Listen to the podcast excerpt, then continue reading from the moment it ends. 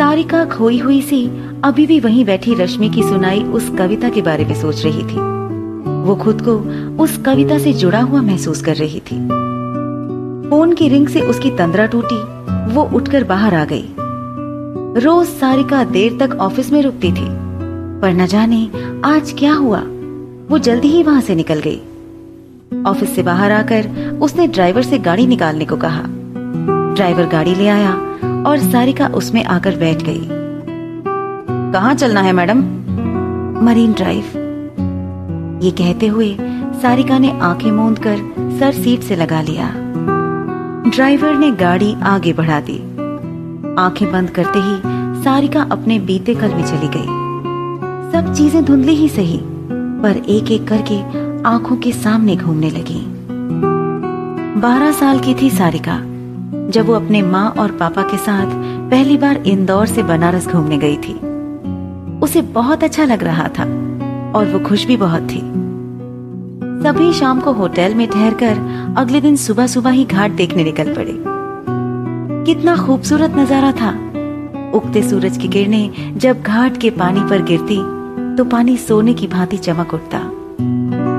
सारा वातावरण सुगंधमय था। अधिराज और अंबिका वहीं सीढ़ियों पर बैठकर उस खूबसूरत नजारे को देखने लगे। सारिका और उसकी छोटी बहन वहीं साथ में ही खेल रही थी।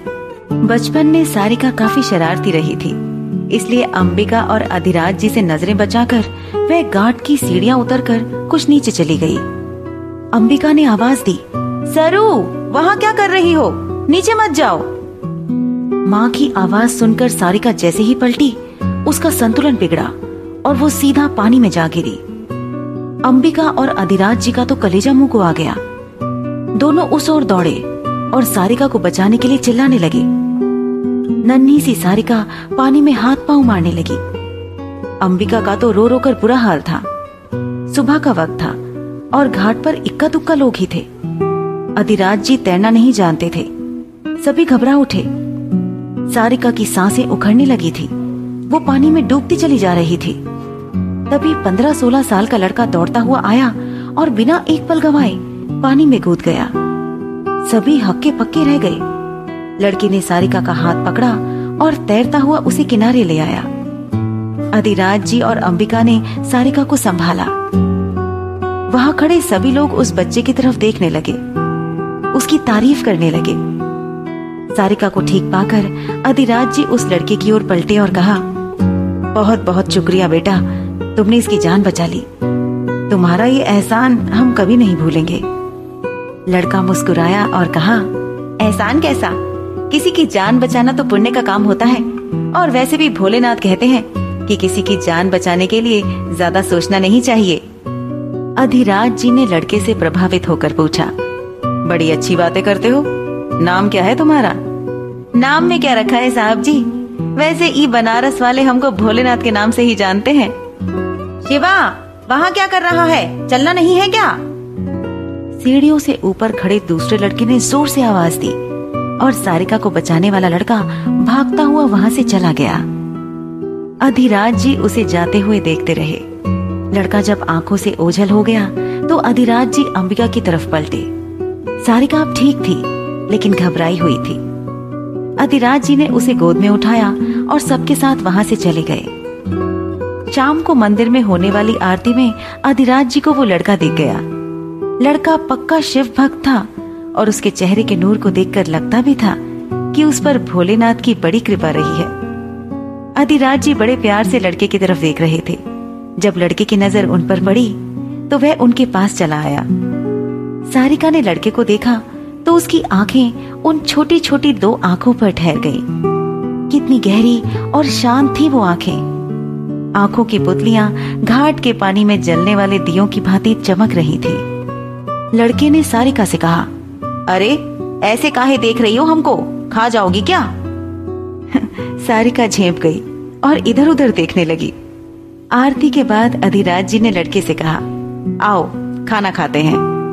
लड़के ने थोड़ा हिचकिचाते हुए कहा, अरे नहीं नहीं, आप खाइए। घर पर आई इंतज़ार कर रही हैं। शर्माओ मत। आओ। अधिराज जी ने उसके कंधे पर हाथ रखते हुए कहा तो वो मना नहीं कर पाया और उनके साथ आकर बैठ गया। अधिराज जी ने सबके लिए खाना मंगवाया और सब साथ मिलकर खाने लगे। खाना खाते हुए अधिराज जी ने लड़के के घर परिवार के बारे में पूछा और वो बताता गया सारिका नज़रें बचाकर बार बार उसकी ओर देख लेती। अब तो लड़के को भी सारिका का बार बार यूँ छुप छुप कर देखना अच्छा लगने लगा था। वो मुस्कुरा उठा। दोनों की नज़रें मिली तो दोनों इधर उधर देखने लगे। उस शाम लड़का अधिराज जी के परिवार के साथ ही घूमता रहा और सारिका से उसकी दोस्ती भी हो गई। लड़का चला गया और अधिराज जी सबके साथ होटल आ गए। अंबिका के कहने पर वो दो दिन और रुक गए। लड़का रोज किसी न किसी घाट पर उन्हें मिल ही जाता। और फिर वे साथ बैठकर कभी चाय पी लिया करते और कभी खाना खाते।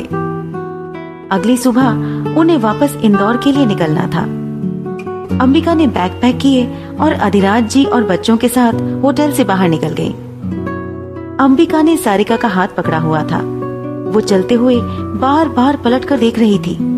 शायद उसे उस लड़के के आने का इंतज़ार था, जिससे उसका एक अनजाना रिश्ता बन चुका था। पर लड़का नहीं आया। सारिका उदास हो गई। अधिराज जी ने सामान गाड़ी में रखवाया और सभी आकर गाड़ी में बैठ गए। सारिका भी आकर गर्दन झुकाकर बैठ गई। सारिका ने एक आखिरी बार आस भरी नज़रों से गर्दन उठाकर देखा। गाड़ी से कुछ ही दूर खड़ा वो लड़का सारिका को देखकर मुस्कुरा रहा था। सारिका की खुशी का ठिकाना नहीं रहा। ये कैसा एहसास था, वो नहीं समझ पाई। पर इस वक्त उसे वहाँ देखकर उसे सुकून मिल रहा था। उसने अंबिका की ओर देखा तो अंबिका ने उसे जाने का इशारा किया।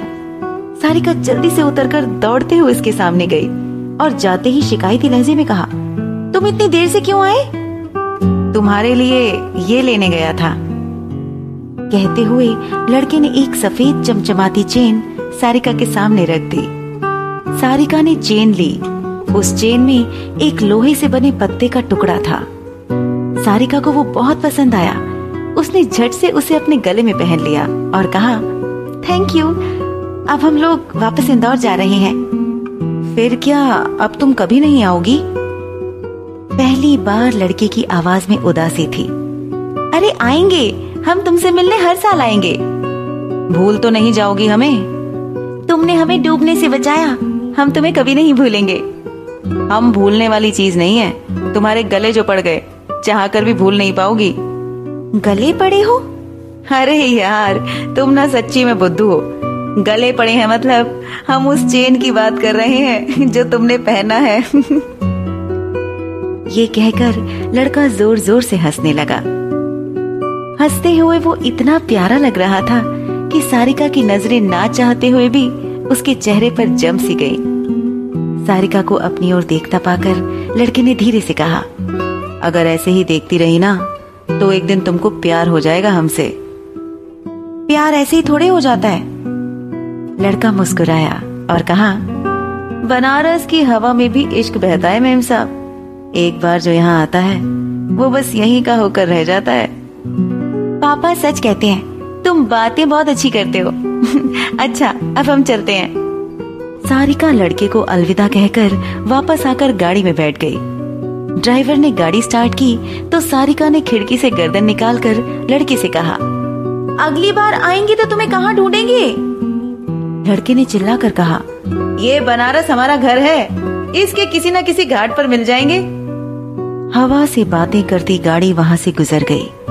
लड़का उदास चेहरे के साथ हाथ हिलाता वहीं खड़ा रह गया। ड्राइवर ने गाड़ी रोक कर कहा, मैडम। ड्राइवर की आवाज़ से सारिका की तंद्रा टूटी और वो अपने अतीत से बाहर आई। नज़र चाहती है दीदार करना, दिल चाहता है प्यार करना। क्या बताएँ इस दिल का आलम? नसीब में लिखा है, इंतज़ार करना। आगे की कहानी जानने के लिए आप मेरे चैनल और इस शो को सब्सक्राइब ज़रूर करें और माई पॉकेट सेक्शन में नए एपिसोड के अपडेट्स पाते रहें।